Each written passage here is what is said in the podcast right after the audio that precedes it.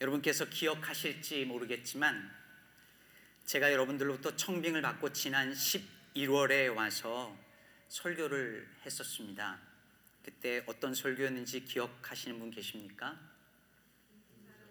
네, 공부 잘하는 교회, 공부에 대한 이야기를 가지고 주제를 일상에 관한 이야기로 풀어서 말씀을 전했었죠. 그때 공부에 대한 이야기를 나눴는데 혹시 기억나시나요? 공부라는 게 무슨 뜻인지?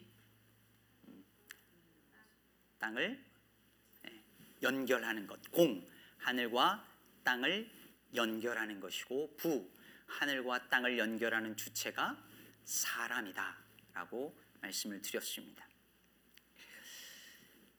그런데 이 땅에서 사는 동안에 우리가 어릴 때부터 이런 공부를, 하늘과 땅을 품는 공부를 배우지 않고 맨날 어른들로부터 공부해라, 공부 다시 시작해라, 공부에 미쳐라, 공부하다 죽어라, 뭐 이런 이야기 듣고 자라다 보니 아이들이 어려서부터 몸을 쓰며 밖에서 뛰어놀기보다 책상에 앉아서 공부하는 일에 익숙해져 갔습니다. 그리고 그렇게 아이들에게 그런 공부를 가르치는 한국 부모님들이 바라는 것은 나중에 내 자녀가 커서 몸 쓰는 일보다는 머리를 쓰는 일, 즉 전문직에 종사하기를 바라는 것이죠. 우리말에 그런 말 있지 않습니까? 직업에는 귀천이 없다. 모든 직업은 다 honorable하다라는 의미잖아요. 그런데 여전히 한국 사회에서는 몸을 쓰는 직업을 무시하는 문화가 있습니다. 정도의 차이는 있지만 여전히 미국도 그런 것 같아요. 그래서 우리는 노동자라는 말을 주로 몸을 쓰는 사람을 가리켜서 이야기를 하지요. 사실 여러분, 변호사, 의사, 교수도 다 노동자거든요. 목사도 노동자예요. 근데 여러분, 목사를 노동자라고 사람들이 잘 생각을 안 해요. 저도 노동하는데. 설교 준비하는 거 중노노동이거든요. 근데 노동자라고 생각하지 않습니다. 우리는 노동이라는 말에 선입견이 많아요. 노동조합, 그럼 벌써 부정적인 이미지를 가지고 있는 분들이 많죠.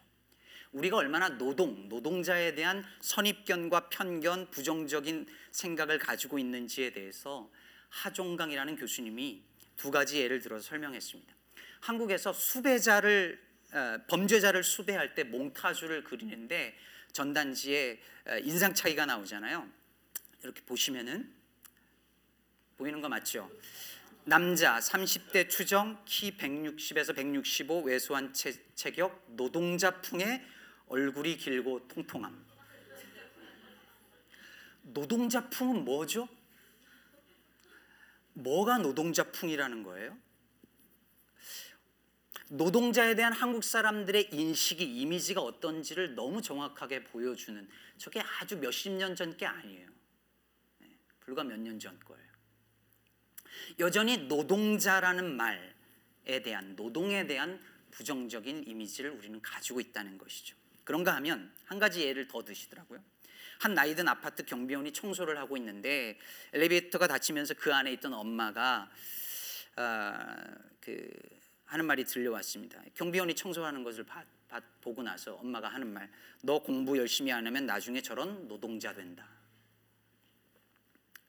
공부해라 미치도록 죽도록 열심히 하라고 공부시키는 이유가, 그리고 실제로 그렇게 공부하는 이유가 나중에 커서 저렇게 몸쓰는 노동자 되지 않기 위해서라는 것이죠. 이런 사회 속에서 사람들은 머리 쓰는 직업이 몸 쓰는 직업보다 우월하다는 생각을 나도 모르게 하게 됩니다. 나아가 정신적인 것이 육체적인 것보다 우월하다고 사람들은 생각하는 경향이 있습니다. 문제는 이런 생각이 교회에서도 작용을 한다는 것이죠. 이런 종류의 생각이 우리의 복음을 이해하는 데도 영향을 끼쳐요. 여러분 생각해 보세요. 교회에서 영혼에 대한 이야기는 자주 듣지만 몸에 대한 이야기들을 합니까? 잘 안 하죠. 우리 영혼 구원한다 그러잖아요. 그런데 몸의 구원에 대해서 여러분 잘 우리 교회에서 말하지도 않고 듣지도 못합니다. 그래서 천국 가는 것도 흔히 영혼만 가는 줄 아는 분들이 교회 안에도 엄청 많아요. 부활을 생각할 때도 우리의 영혼만 부활한다고 생각하는 크리스찬들이 많습니다. 분명히 맨날 사도신경 할 때 뭐라고 그래요? 몸의 부활과 영생을 믿습니다. 맨날 고백하면서 우린 영혼만 부활하여 천국 가는 것처럼 생각한다는 것이죠. 신앙생활을 우리는 언제나 영혼의 문제로만 생각합니다. 신앙은 정신적인 것이고 영과 혼에 관련된 것이라고 여겨요. 기독교를 마음의 종교라고들 부르잖아요. 교회 다니니까 마음이 편해지고 그러면 된 거라고 생각해요. 어떤 갤럽에서 조사를 했답니다. 교회 왜 다니십니까? 라고 했을 때 가장 많은 퍼센테이지의 대답이 뭐였을 것 같아요? 마음의 평화를 위해서. 그냥 마음의 평화, 좀 나가면 우리 가정의 평화, 마음 평안한 거 그럼 됐지 뭐.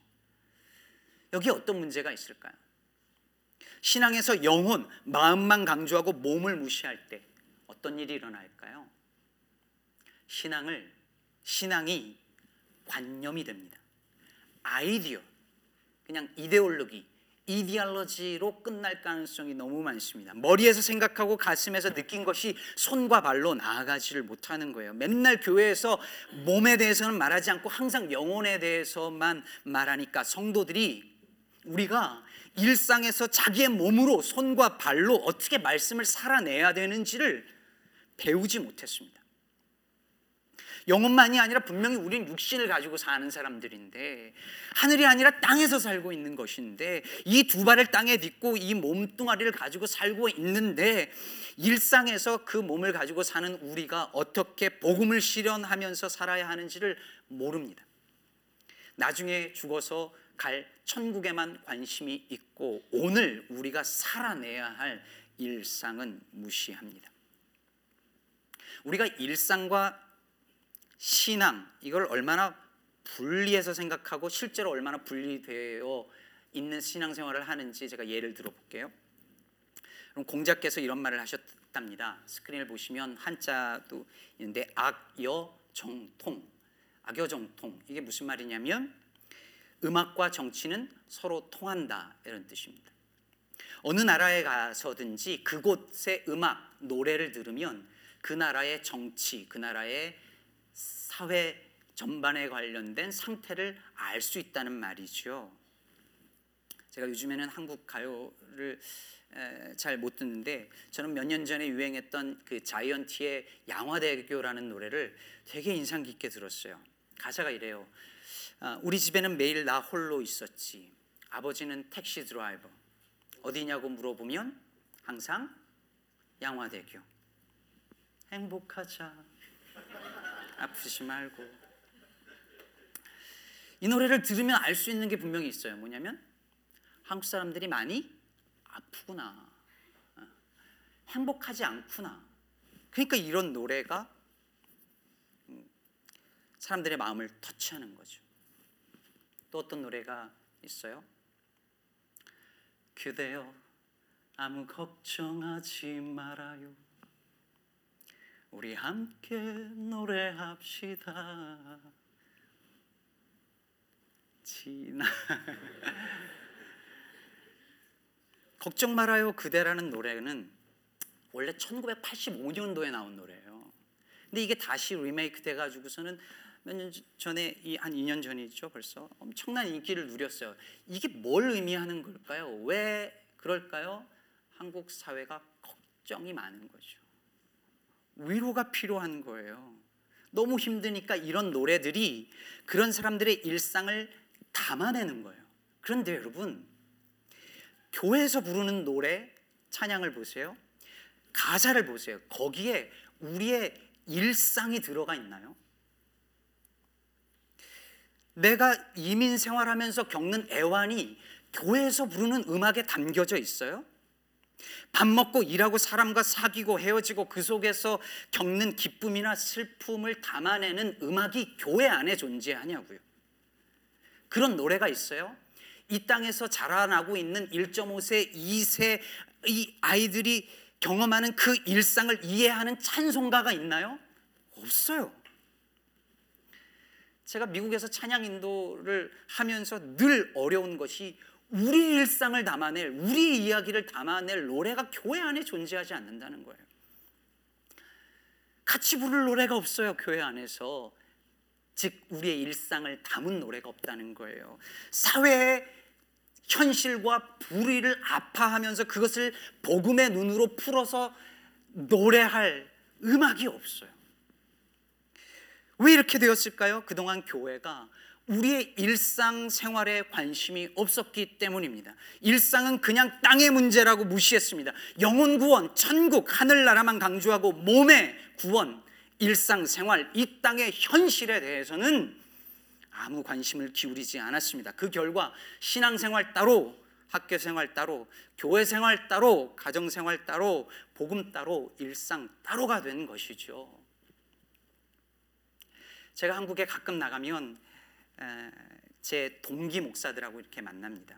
친구들도 대부분이 목사인데 92년부터 신학을 같이 공부한 친구들 만나면 여러분 대화를 어떻게 할 것 같으세요? 손 목사님 우리 기도하시죠 이럴 것 같으십니까? 그러지 않습니다. 야 인마야 이 자식아 뭐 이렇게 그냥 다 이렇게 편하게 지냅니다. 그래서 막 야 인마야 이 자식아 하다가 교회 집사님이 전화오면 친구 목사님들이 이렇게 받습니다.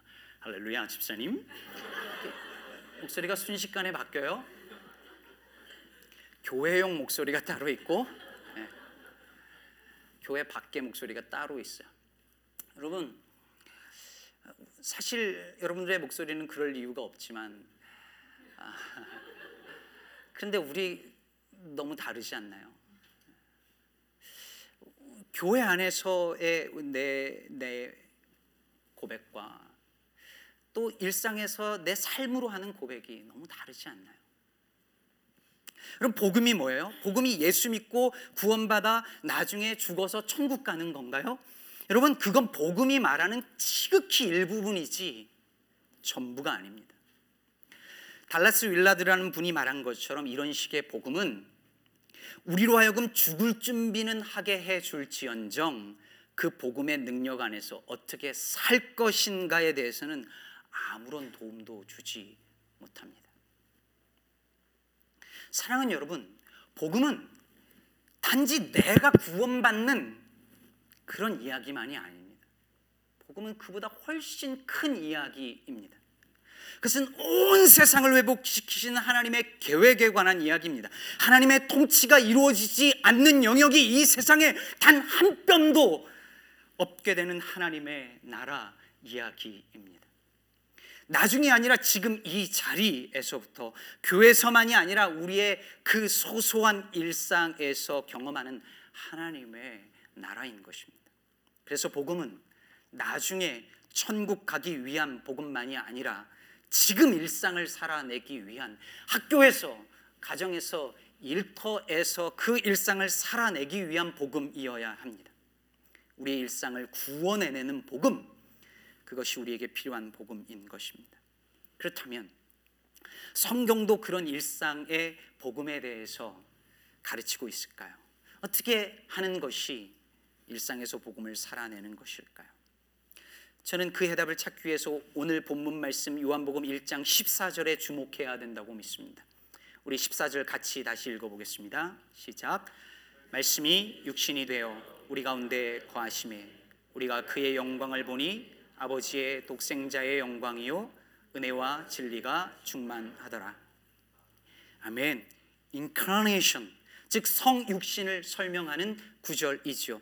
말씀이신 하나님이 인간의 육신을 입고 이 세상에 오셔서 우리 가운데 거하셨습니다. 여기서 핵심은 하나님이, 보이지 않으시는 하나님이 눈에 보이는 존재로 우리 가운데 거하셨다는데 그 핵심이 있습니다. 말씀이 육신이 되어 우리 가운데 거하시매라고 할 때 그 거하시다는 단어는 본래 텐트를 치다 이런 뜻입니다. 장막을 치다, 텐트를 치다, 그게 거하시매라는 말의 의미인데 이스라엘 백성들이 광야 가운데 텐트, 장막을 쳤죠. 그리고 그 장막에, 그 성막에 임한 하나님의 영광을 이스라엘 사람들이 두 눈으로 그걸 보았습니다. 은혜와 진리가 그 장막 가운데 충만한 것을 보았습니다. 그런데 이번에는 텐트 정도가 아닙니다. 말씀이신 하나님께서 직접 인간의 살과 피부를 입고 이 땅에 오셔서 우리 가운데 거하셨습니다. 말씀이 육신이 되었다고 말할 때 그 육신은 아예 살덩어리, 이렇게 번역해야 느낌이 삽니다. 다 같이 여러분 이렇게 손가락을 내밀어 보세요. 이렇게 여러분의 옆구리로 가져가서 뱃살을 이렇게 집어보시면 바로 그 살, 그 살을 입으셨습니다. 하나님께서 살덩어리를 입으셨다고 말할 때 그 바로 그 살. 그런데 그 살덩어리를, 그 우리의 살과 피부를 입으신 예수 그리스도 안에서 사람들은 하나님의 영광을 보았습니다. 그분의 몸짓, 그분의 행동 하나하나에서 은혜와 진리가 충만한 것을 보았습니다. 여러분, 예수님이 육신을 입고 이 땅에 사셨다는 게 왜 중요할까요? 이 성육신의 복음이 이 몸뚱아리를 가지고 사는, 이 땅에서 몸을 가지고 사는 우리가 어떻게 일상을 살아가야 하는지를 가르쳐 주기 때문입니다. 영혼만 이곳에서 둥둥 떠다니는 인생이 아니지 않습니까? 예수님은 높고 높은 하늘에서 말씀만 하시지 않으셨습니다. 그분은 몸이 되어서 이 땅에서 인간들과 함께 같이 사시고, 아파하시고, 배고파하시고, 눈물도 흘리시고, 마지막엔 십자가에 못 박혀 몸이 박혀서 고통 가운데 죽으셨습니다. 그분은 그렇게 몸으로 이 땅에서 일상을 살아내시다가 몸으로 못 박혀 죽으셨습니다. 이렇게 말씀 그 자체이신 예수님은 말씀만 하지 않으시고 몸으로 그 말씀을 사셨는데, 예수님을 믿는다는 우리는 정작 그러지 않습니다. 항상 말씀을 듣는데 그 말씀을 따라 몸으로 살아내지 않아요.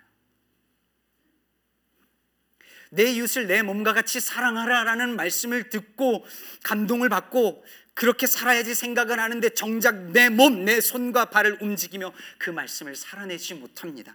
여러분, 복음은 몸으로 살아내는 것입니다. 복음은 일상에서 내 몸으로, 손과 발로 살아내는 것입니다. 신영복 선생께서 과거에 오랫동안 감옥 생활을 한 적이 있었는데, 그때 겪은 재밌는 유명한 일화가 있어요. 어느 날 감옥에 목수 출신의 나이 많은 노인이 죄수로 들어왔답니다. 그런데 이름이 문도득이었대요. 문도득인데 이름 때문에 도둑이 됐다고 불평하고는 했답니다. 근데 이분이 하루는 감옥에 들어오기 전에 자기가 목수였던 이야기를 하면서 땅바닥에 집을 그리는데, 그 그림 그리는 걸 보고 신영복 선생이 깜짝 놀랐다는 거예요. 여러분, 손가락 한 번만 더 들어서 집을 그려보세요. 집. 다 우리는 지붕부터 그리죠. 세상에 어떤 집이 지붕 먼저 세웁니까? 이분은 집을 어떻게 그리냐 봤더니 주춧돌을 그리고 기둥을 세우고 그리고 지붕을 얹더라는 거예요. 왜? 집을 지어봤으니까. 그런데 집을 항상 짓는 걸 보기만 했지, 머리로 생각만 했지, 그런 우리는 다 지붕부터 그리잖아요. 저는 이야기를 들으면서 충격받았습니다. 이건 복음을 지식으로만 알거나 마음의 문제로만 여긴 사람과 복음을 온몸으로 손과 발로 살아내 본 사람의 차이인 것이죠. 천국 가는 복음만 믿은 사람과 이 땅에서 일상에서 복음을 믿고 실제로 그 복음을 살아내 본 사람의 차이라는 것입니다. 2주 전 금요 예배 오신 분들은 기억하시겠지만, 자동차 앞에 딱 앉으면 마일리지가 보이죠. 숫자가 있습니다. 넘버가 있습니다. 무슨 생각 하시나요? 차 바꿀 때 됐구나, 이런 생각 하십니까? 여러분, 그 숫자는 여러분이 그 차를 가지고 어디를 얼만큼 다녔는지에 대한 부인할 수 없는 기록이고 증거죠. 내가 그 차를 몰고 교회를 얼만큼 갔고 학교를 얼만큼 갔고 직장에 얼마나 갔으며 어디를 놀러 갔는지가 그 차에 고스란히 흔적으로 남아져 있습니다. 그 마일리지 숫자는 내가 내 욕심과 욕망을 위해서 달렸는지 하나님의 나라와 의의를 위해서 달렸는지에 대한 증거입니다. 여러분, 우리 몸도 마찬가지예요. 우리가 어떻게 살아왔는지가 고스란히 우리의 몸에 다 남아있어요. 아까 여러분이 만진 그 살도 다 그 증거예요. 우리가 평소 일상을 어떻게 보내는지 그 흔적이 우리의 몸에 고스란히 남아있습니다. 여러분의 얼굴에, 우리의 몸에, 눈빛에, 주름 하나하나에 내가 어떻게 살아왔는지에 대한 부인할 수 없는 증거들이 그대로 다 남게 되어 있습니다. 사람들은 일주일 내내, 아니 1년 365일 정말 살아보고자, 돈 벌고 성공하고자 몸부림칩니다. 어떻게든 이 땅에서 잘 살아보려고 몸부림을 칩니다. 그 일상의 수많은 몸부림이 우리 몸에 고스란히 남아져 있습니다. 그러다가 작게는 그것이 몸살로 남고 크게는 몸의 질병으로도 남습니다. 누구나 그 몸에 살아온 흔적이 있습니다. 근데 바울은 말합니다. 내가 내 몸에 예수의 흔적을 가졌노라. 그렇다면 예수님의 몸은 무엇을 보여줬을까요? 14절에서 말씀이 육신이 되었다고 했으니 그 육신, 그 몸은, 예수님의 몸짓은, 예수님의 몸으로 하는 모든 행동은 무엇을 보여줬을까요? 말씀이 육신이 됐다니까요. 뭘 보여줬을까요? 말씀이죠. 하나님의 말씀이 무엇인지를 예수님은 몸소 보여주셨습니다. 그분이 하는 모든 행동이 하나님의 말씀에 대한 해석이고 주석이었습니다. 그뿐이 아닙니다. 오늘 말씀 보니까 말씀이 육신이 되어 우리 가운데 거하심에 우리가 그의 영광을 보니 라고 말합니다. 예수님의 몸을 통해, 예수님의 몸짓, 그 행동 하나하나를 통해 사람들은 하나님의 영광을 보았습니다. 다시 말해 예수님의 삶 속에서, 그분의 일상에서 하나님의 영광을 본 것입니다. 요한복음 1장 18절은 오늘 이렇게 말합니다. 본래 하나님을 본 사람이 없으되 아버지의 품속에 있는 독생하신 하나님이 나타내셨느니라. 아무도 하나님을 볼 수 없지만 육신으로 이 땅에 오신 예수님께서 하나님이 어떤 분이신가를 보여주셨습니다. 나타내 보이셨습니다. 그분이 가난한 자들 곁에 있을 때, 세리와 죄인들과 먹고 마실 때에, 눈먼 자들과 병든 자들 고치실 때에, 이 땅에 소외받은 이들을 끌어안으실 때 사람들은 그 안에서 하나님의 영광을 보았고 은혜와 진리가 충만한 것을 보았습니다. 그래서 요한복음 14장 8절에서 예수님께서 말씀하시기를 나를 본 자는 곧 하나님 아버지를 보았다고 말씀한 것입니다. 그러면 이제 예수님은 하늘로 올라가셔서 하나님 우편에 앉아 계시는데, 이제 우리는 하나님, 보이지 않는 하나님을 어떻게 보나요? 그래서 예수님께서 하늘로 올라가시면서 예수님의 몸은 두고 가신 거예요. 그게 뭐예요? 교회죠. 그리스도의 몸된 교회. 교회가 곧 예수님의 몸이잖아요. 그러면 예수님의 몸으로서의 교회는 예수님이 몸을 입고 사는 동안에 그러셨던 것처럼 어떤 존재로 이 세상에 존재해야 되는 것이죠? 하나님을 보여주는 존재로. 그러므로 사랑하는 여러분, 기억하십시오. 모든 그리스도인의 삶의 목표는 뭔지 아십니까? 예수님처럼 말하게 되는 거예요. 나를 본 자는 곧 하나님을 본 것이다. 여러분, 예전에 친구들이 늘 그렇게 말하잖아요. 야, 하나님 보여주면 내가 믿을게. 그럼 우리는 늘 이렇게 대답하죠. 야, 공기가 보이냐? 안 보이잖아. 안 보이지. 그런데 있어 없어? 있잖아. 하나님도 그런 거야 라는 이런 식상한 대답은 이제 그만하고, 하나님을 보여주면 믿을게 라고 하는 친구에게 우리는 이렇게 말할 수 있어야 합니다. 나를 본 자는 곧 하나님을 본 것이다. 이게 우리의 목표라는 거예요. 예수님의 몸이라면서요, 우리. 말할 자신이 없으시죠? 그러면 김 집사님을 봐. 하나님은 저런 분이야. 시카고 기쁨의 교회를 봐. 하나님의 나라는 그런 곳이야. 이렇게 말해야죠. 손무성 집사님을 봐. 하나님 살아계시지 않니? 아, 이건 아닌가? 제가 가장 좋아하는 축구 선수는 지금도 여전히 이용표 선수입니다. 제가 아는 한 이용표 선수는 정말 성실하고 신실한 선수인데, 지금은 뭐 현역에서 안 뛰지만 고등학교 1학년 시절에 줄넘기 2단 뛰기 연습을 하는데 하루에 1000개씩 쉬지 않고 매일매일 했대잖아요.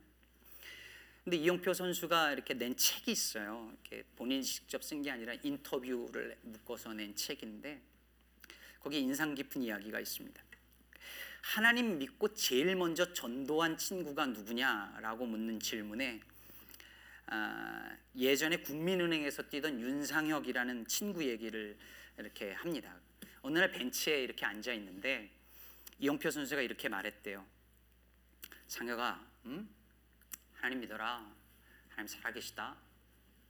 딱 그 말을 했답니다. 그랬더니 그 친구가 그래 이러더라는 거예요. 너무 대답이 쉬워서 이렇게 쳐다보면서 정말 이렇게 물어봤더니 네가 믿는 하나님이 거짓이어도 네가 믿으면 내가 같이 믿을게 그러더랍니다. 하나님이 거짓이란 얘기가 아니라 너가 믿는 하나님이 거짓일 수 없다는 거죠. 너 같은 애가 믿는다면.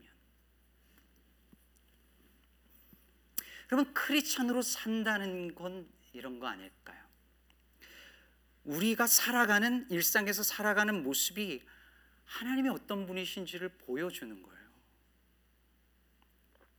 뭐 대단한 일을 하지 않아도 당신이 믿는 하나님이라면 믿을 만한 분이겠군요라고 하나님이 그런 분이라는 것을 보여주면서 살아가는 것, 그게 크리스찬으로서의 삶이 아닐까 하는 것입니다.